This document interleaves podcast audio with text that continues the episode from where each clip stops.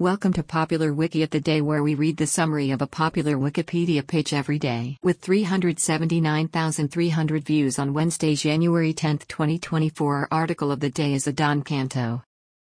Adan Canto, December 5, 1981, January 8, 2024, was a Mexican actor. He portrayed Sunspot in the 2014 superhero film X Men Days of Future Past, Paul Torres on the Fox drama series The Following and A.J. Menendez in the ABC primetime series Blood and Oil. He appeared as Rodrigo Lara Bonilla in the Netflix drama series Narcos, Aaron Shore in the ABC slash Netflix political drama Designated Survivor, and starred on Fox as the cleaning lady until his death. Canto wrote and directed his first short film Before Tomorrow in 2014. His short film The Shot earned several festival awards for Best Narrative Short Film in 2020.